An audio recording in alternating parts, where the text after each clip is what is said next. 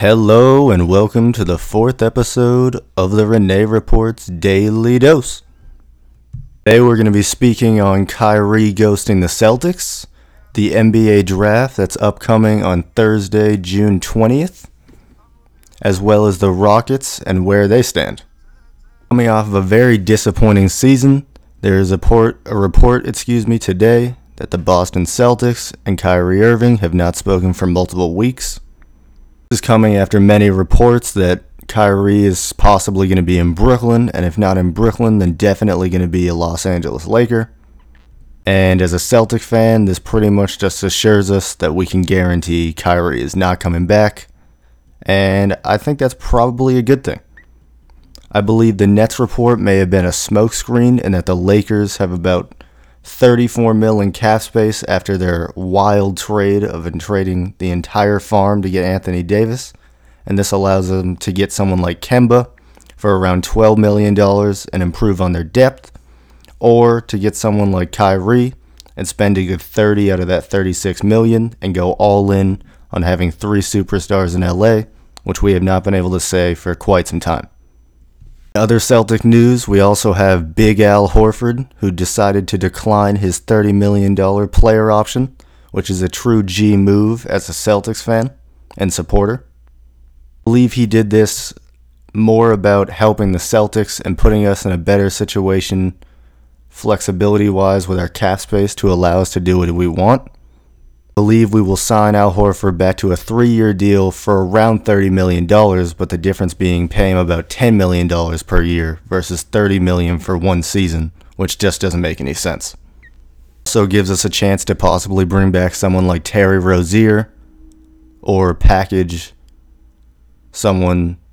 easier and be able to take a cap hit like someone like a Mike Conley if we want to add a superstar or leader to this team. I believe that the Los Angeles Lakers are under the impression that the likes of Kemba Walker from the Charlotte Hornets would not only be much better of an acquisition as far as team chemistry wise, but also Kemba is still somehow willing to take less money when he's been on a deal for $12 million for the last three to four years, which is pretty unbelievable and says a lot about his character and who he is as a person all these factors in mind, I do believe that the Los Angeles Lakers, if given the opportunity to give Kyrie, would take him over Kemba Walker, just because I believe that LeBron, similar to every other team he's ever been on, is the one making the final decision. And back when he had Kyrie, was really the best time of his career as far as he was able to go out of the game when he wanted to, and he had someone who he really could trust with those last few shots in the game the Los Angeles Lakers still have to consider after seeing what the Celtics have gone through and the turmoil that he has caused for about a year and a half now, that possibly bringing in someone like Kemba Walker is a lot safer to bring into a newer environment. And although Kyrie much ha- might have, excuse me, much more talent, does not mean that he fits better with the team and is better long term for the success of the Los Angeles Lakers. Now the question is not whether or not the Lakers want to bring in Kemba Walker or Kyrie Irving. I believe they would want to bring in Kemba Walker more. It's more of a question of how much say does LeBron James now have now that Magic Johnson has left the picture, as well as will the Charlotte Hornets give max money to someone like Kemba Walker and just blow the Lakers offer out of the water and force them to go after the likes of Kyrie Irving. Bit too early in the process to fully know, but my best guess would be that Kyrie Irving ends up in a Los Angeles Lakers jersey and that Kemba Walker gets paid the mega bucks to stay in Charlotte for four to five years. Quickly transitioning to the NBA draft on Thursday, there's a lot of news surfacing on the fourth pick that the New Orleans Pelicans have received from the Los Angeles Lakers and that they are willing to move it and have been actively pursuing calls for the last few days. It seems that the top candidate to get the pick would be the Hawks. The Hawks have the 8th and 10th pick in this year's draft, and I believe are heavily considering jumping up to the 4th pick to add the likes of a Darius Garland, premier player to put with the likes of Trae Young. Before we can decide exactly who is going to get this fourth pick or if it's going to be on the move by draft day, first we have to understand why the Hawks are the top contender to get this pick and exactly why the Pelicans are passing up on having the first and fourth pick in this year's draft. New Orleans Pelicans received the fourth pick while trading their blockbuster player, Anthony Davis, away to the Los Angeles Lakers. In return, they got Zion Williams. We're already going to be receiving with the number one pick, and now compare him up with the likes of Zion. Excuse me, compare up Zion with the likes of Lonzo Ball, Brandon Ingram, and Josh Hart as the three players they received who are already in the league and then they received this year's fourth pick in the draft and two more first round draft picks from the Los Angeles Lakers. 2019 NBA draft is stacked with a lot of point guards and shooting guards, and I believe this is the main reason that the New Orleans Pelicans are not interested in the fourth pick.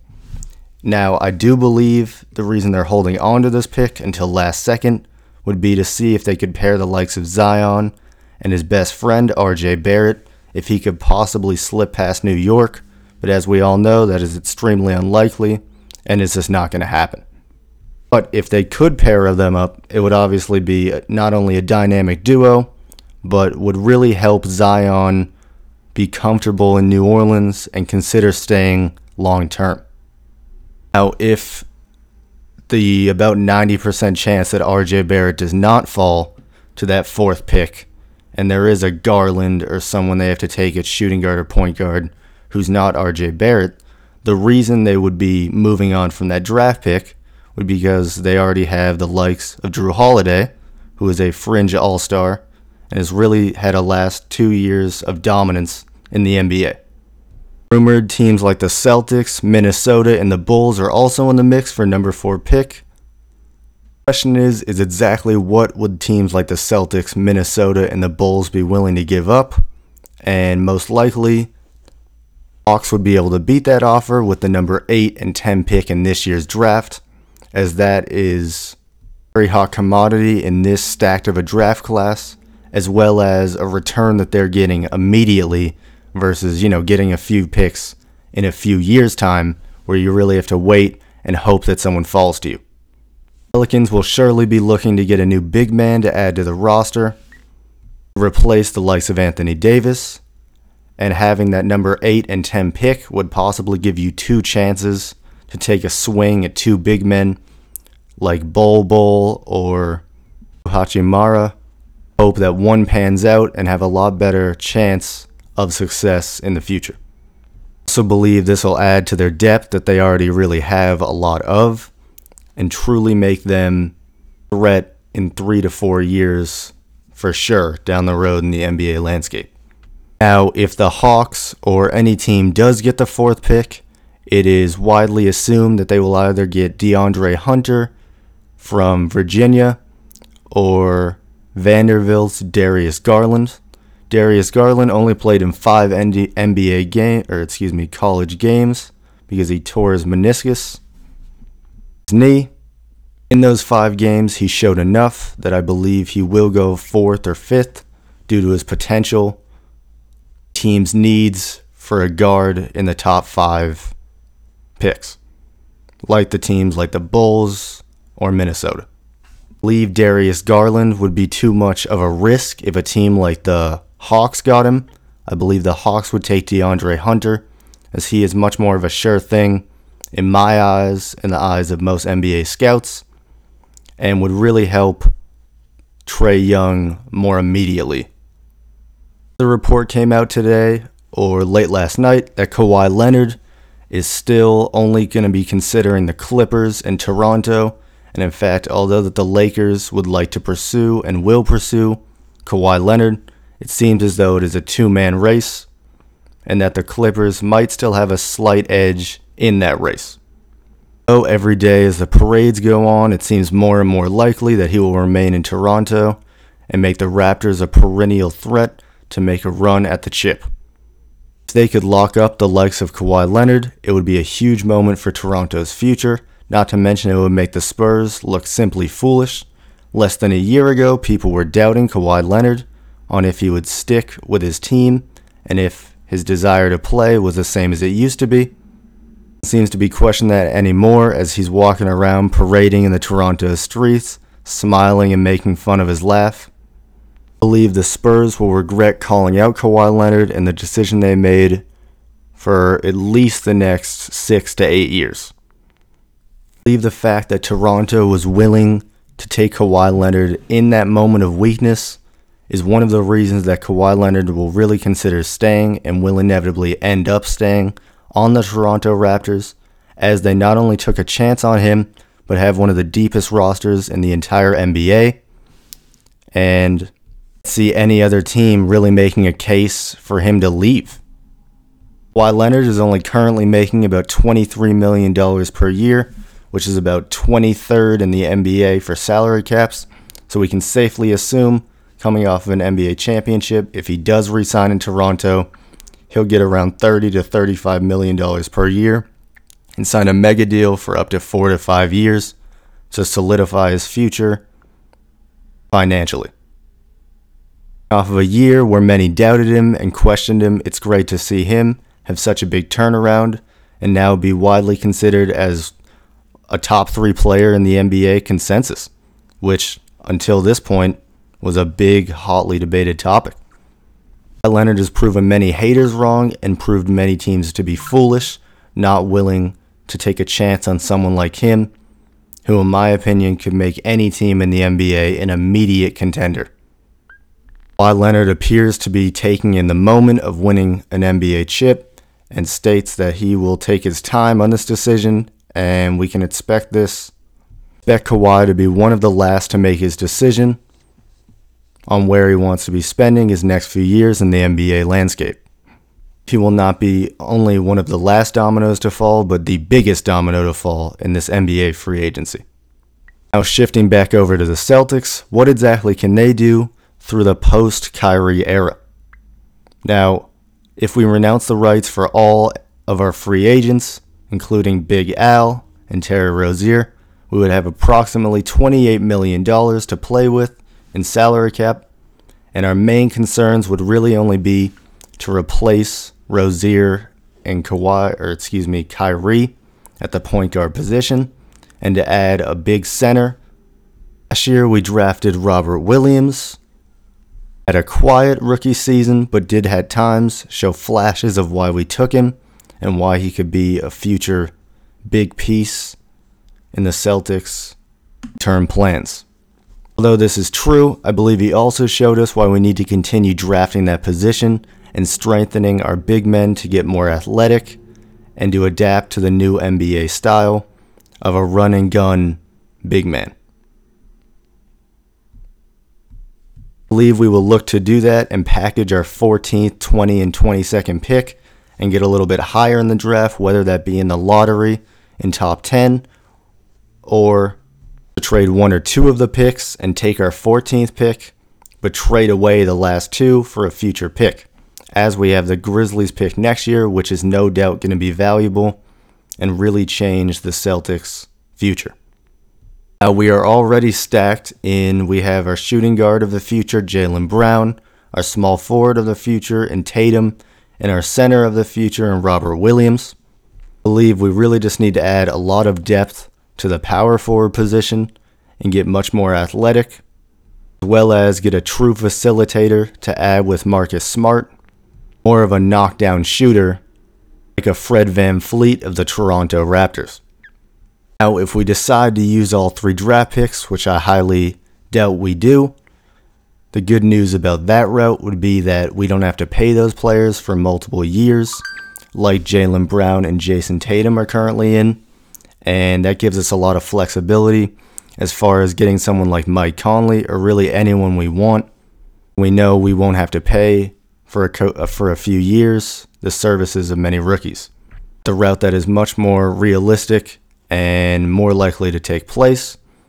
that we trade up to hopefully get one more big star to add to Jaylen Brown and Jayson Tatum. Trade into the six through eight range and hopefully get someone like a Cam Reddish or a Darius Garland really solidify that we're heading in the correct direction. We could also go into free agency with our 28 million and get someone like Malcolm Brogdon in free agency. Avoid drafting the point guard position altogether. Either way, regardless of what the Celtics do, as a Celtics fan and supporter, we will finally see them go back to playing fun basketball and enjoying what they're doing, which is something we did not see majority of last year as they were always butting heads and there was always some drama going on revolving around Kyrie Irving. Either way, I believe this free agency, although it hurts to see Kyrie walk, is going to be a big step in the right direction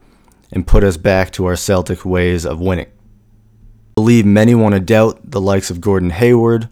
and Jayson Tatum, but need to realize that Jayson Tatum's only 21 years old and has much room to grow and will be a star in this league, no doubt. Gordon Hayward is coming off of a very poor year, but is too hard of a worker not to come back stronger, better, and faster, and really come through. Plan to do that first year before that terrible injury. I believe that Gordon Hayward will come back stronger and will end up being the leader of this Boston Celtics team,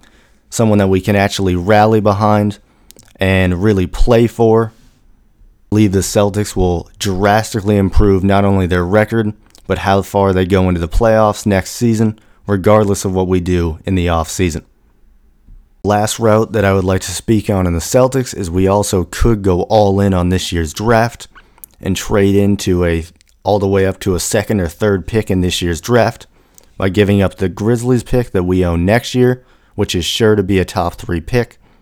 as well as our 3 picks in this year's draft, which would allow us have to take a big risk on someone like the 14th pick, who we're a little bit more unsure of, ease a lot of the Celtics fan base, which is currently in a state of peril and worry. News about the Celtics so that we do not find ourselves stuck, and thankfully Kyrie was only here for one more year, and it ends now. So, versus teams like the 76ers who find themselves stuck and not sure what to do, we can at least move on and figure out what's the best plan of action versus being stuck in contracts that we signed like a Gordon Hayward. On from contracts like Big Al Horford are going to be huge. Put us back on the map. People I could possibly see the Celtics drafting with that 14th pick or even just trading up a few picks to get someone would be Rui Hachimura of Gonzaga. He is a power forward at 6 foot 8 230 pounds. He has a wingspan of 7 foot 3 at only 6 foot 8, coming off of a season where he averaged 19 points per game, shot 41% from 3, and got a block and a steal per game.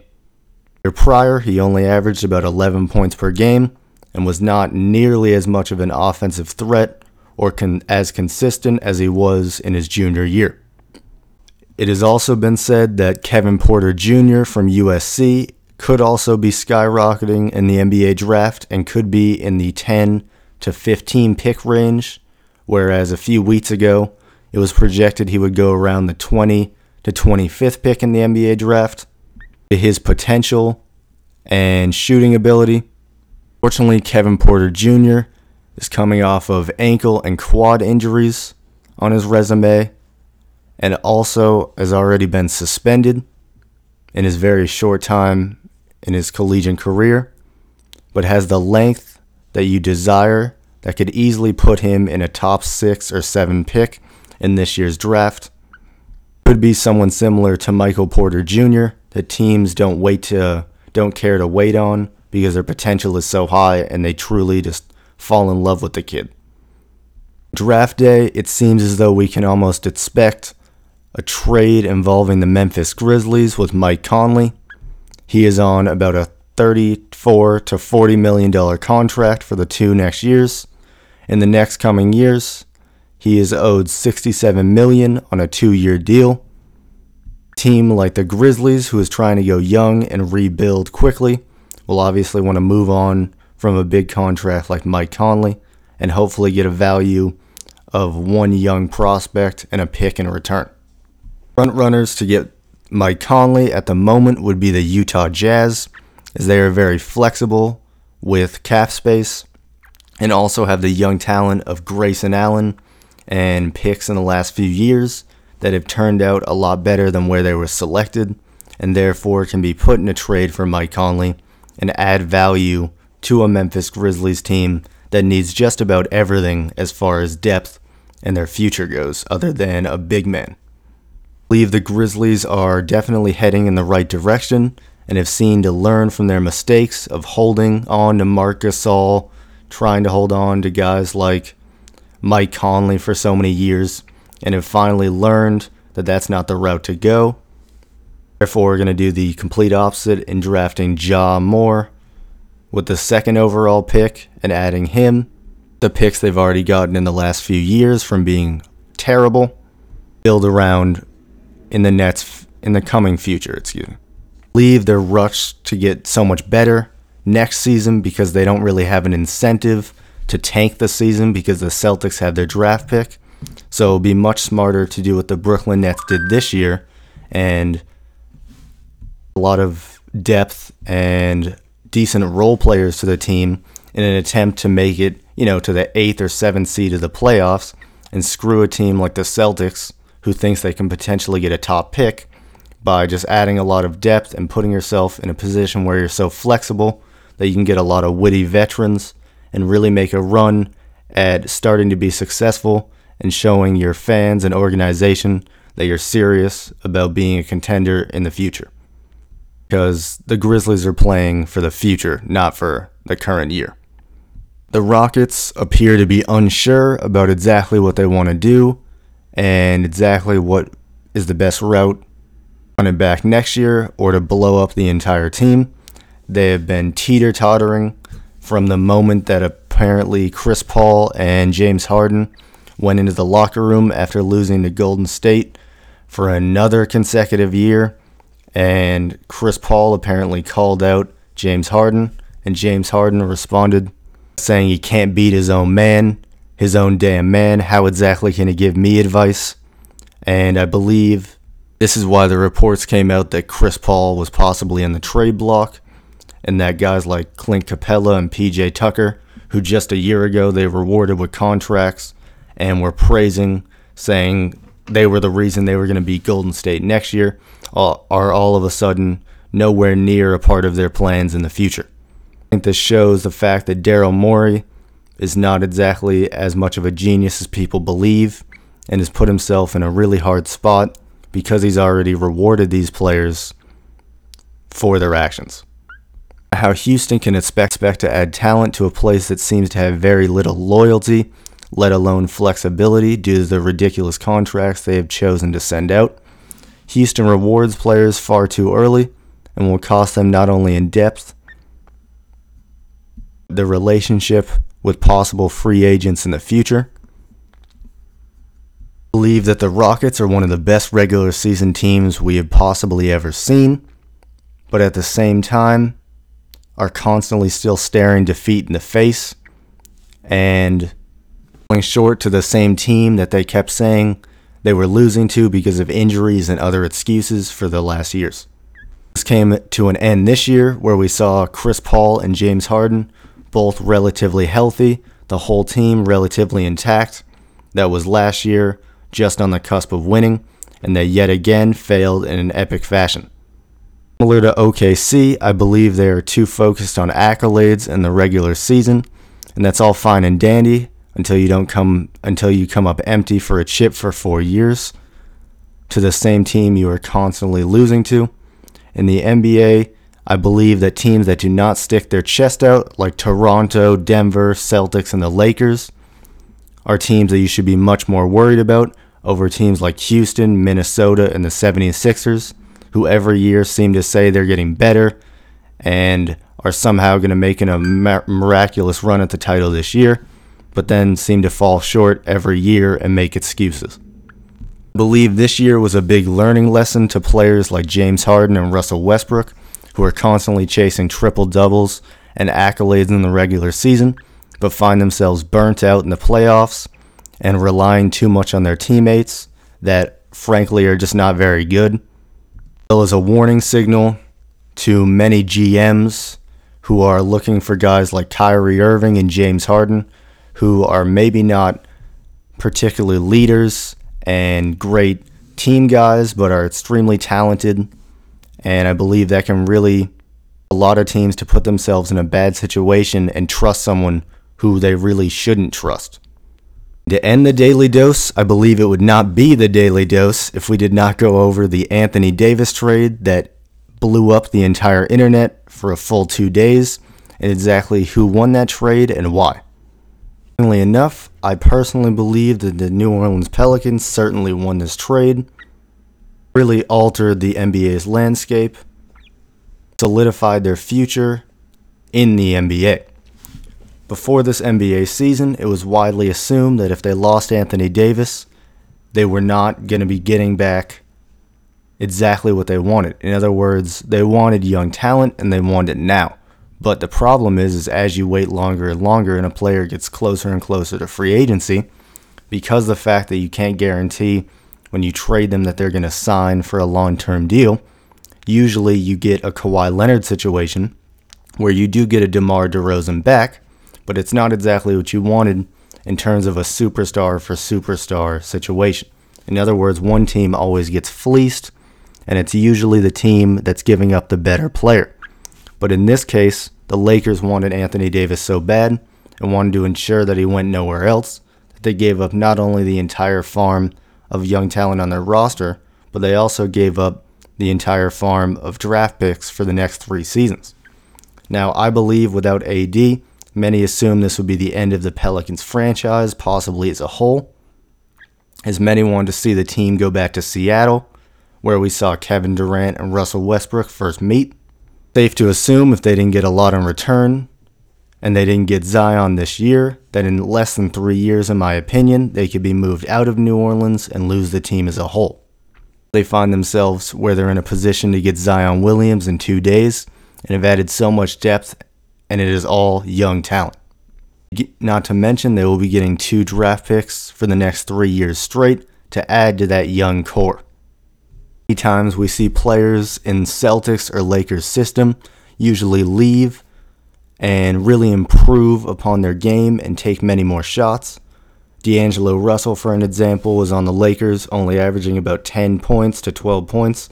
and last year he averaged about 24 points per game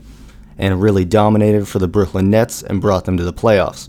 I could see a similar thing happening to someone like Brandon Ingram, who was not able to shoot as much as he'd like, or at least develop without getting judged and criticized every day in Los Angeles, and now we'll be in a much in a much more relaxed environment in New Orleans and really be able to grow and improve as a player. Also true for Josh Hart, who is also young and extremely talented, as well as Lonzo Ball, who is going to be given the opportunity to be the primary ball handler, which there's no chance he was ever going to get at the Los Angeles Lakers with LeBron James there and Rajon Rondo, and really show what they can do. The best part is about this situation for the New Orleans Pelicans is that not only are these all young players, but they're not getting paid yet. So these players are all not getting paid and all have to prove themselves to get that Nets contract. So you can safely assume their best days or most effective days should be in a New Orleans Pelicans jersey in the coming seasons. Also makes New Orleans a free agency destination as they've now secured Zion Williams, who I'm sure anyone would love to play with, and have a really young roster that allows a lot of flexibility. Not a top tier free agent, but in a case like the Pacers, they've shown that is not always what you need, and that guys like Victor Oladipo might not be a top tier free agent, but should be considered that, similar to a Tobias Harris, where if they're on the New Orleans Pelicans or the Orlando Magic, you can see them dropping 25 points per game, which is superstar numbers. It's just not on a superstar team. Lakers, I believe this is a huge risk that they had to take. Have no young talent coming in for the next three years straight. They only have six players signed under their contract currently. This does make them extremely flexible with $34 million to play with, but does mean they have to add eight players to the roster and have almost no depth if they sign another max player as they keep stating they'd love to do. They're also currently in the Western Conference and will obviously remain there, which allows them to play teams like Portland and Utah in the later picks, like the seventh or eighth seed. And although these teams won't have better rosters than the Lakers by the end of the season, it is true that they've been together for many years and still have guys like CJ McCollum and Damian Lillard that just make it hell to go through that Western Conference versus a team like the Celtics that might not be as good, but just doesn't have to go through nearly as much talent. Also, in my opinion, a fact that no one wins their first year together, whether it be Dwyane Wade and James and LeBron James, who were best friends at the time in Miami when they lost to the Mavericks with Dirk, be Golden State having to go through using, losing year after year until they went on their run. Personally, believe that with Anthony Davis's unfortunate ability to seem to always be injured when it really matters, and LeBron James getting injured for the first time last year we've seen in a while, it really shows all in on the next few years. And I'm just not sure they can guarantee that they can come up with a roster, even with these two absolute beasts that can beat these teams in the West that have just played together longer, have more chemistry, will have much more depth, I guarantee it. As far as talent, I mean, you add LeBron James, obviously last year, who's the biggest free agent to add possible, and then you get the biggest person to trade for, who everyone's wanted, in Anthony Davis. So, as far as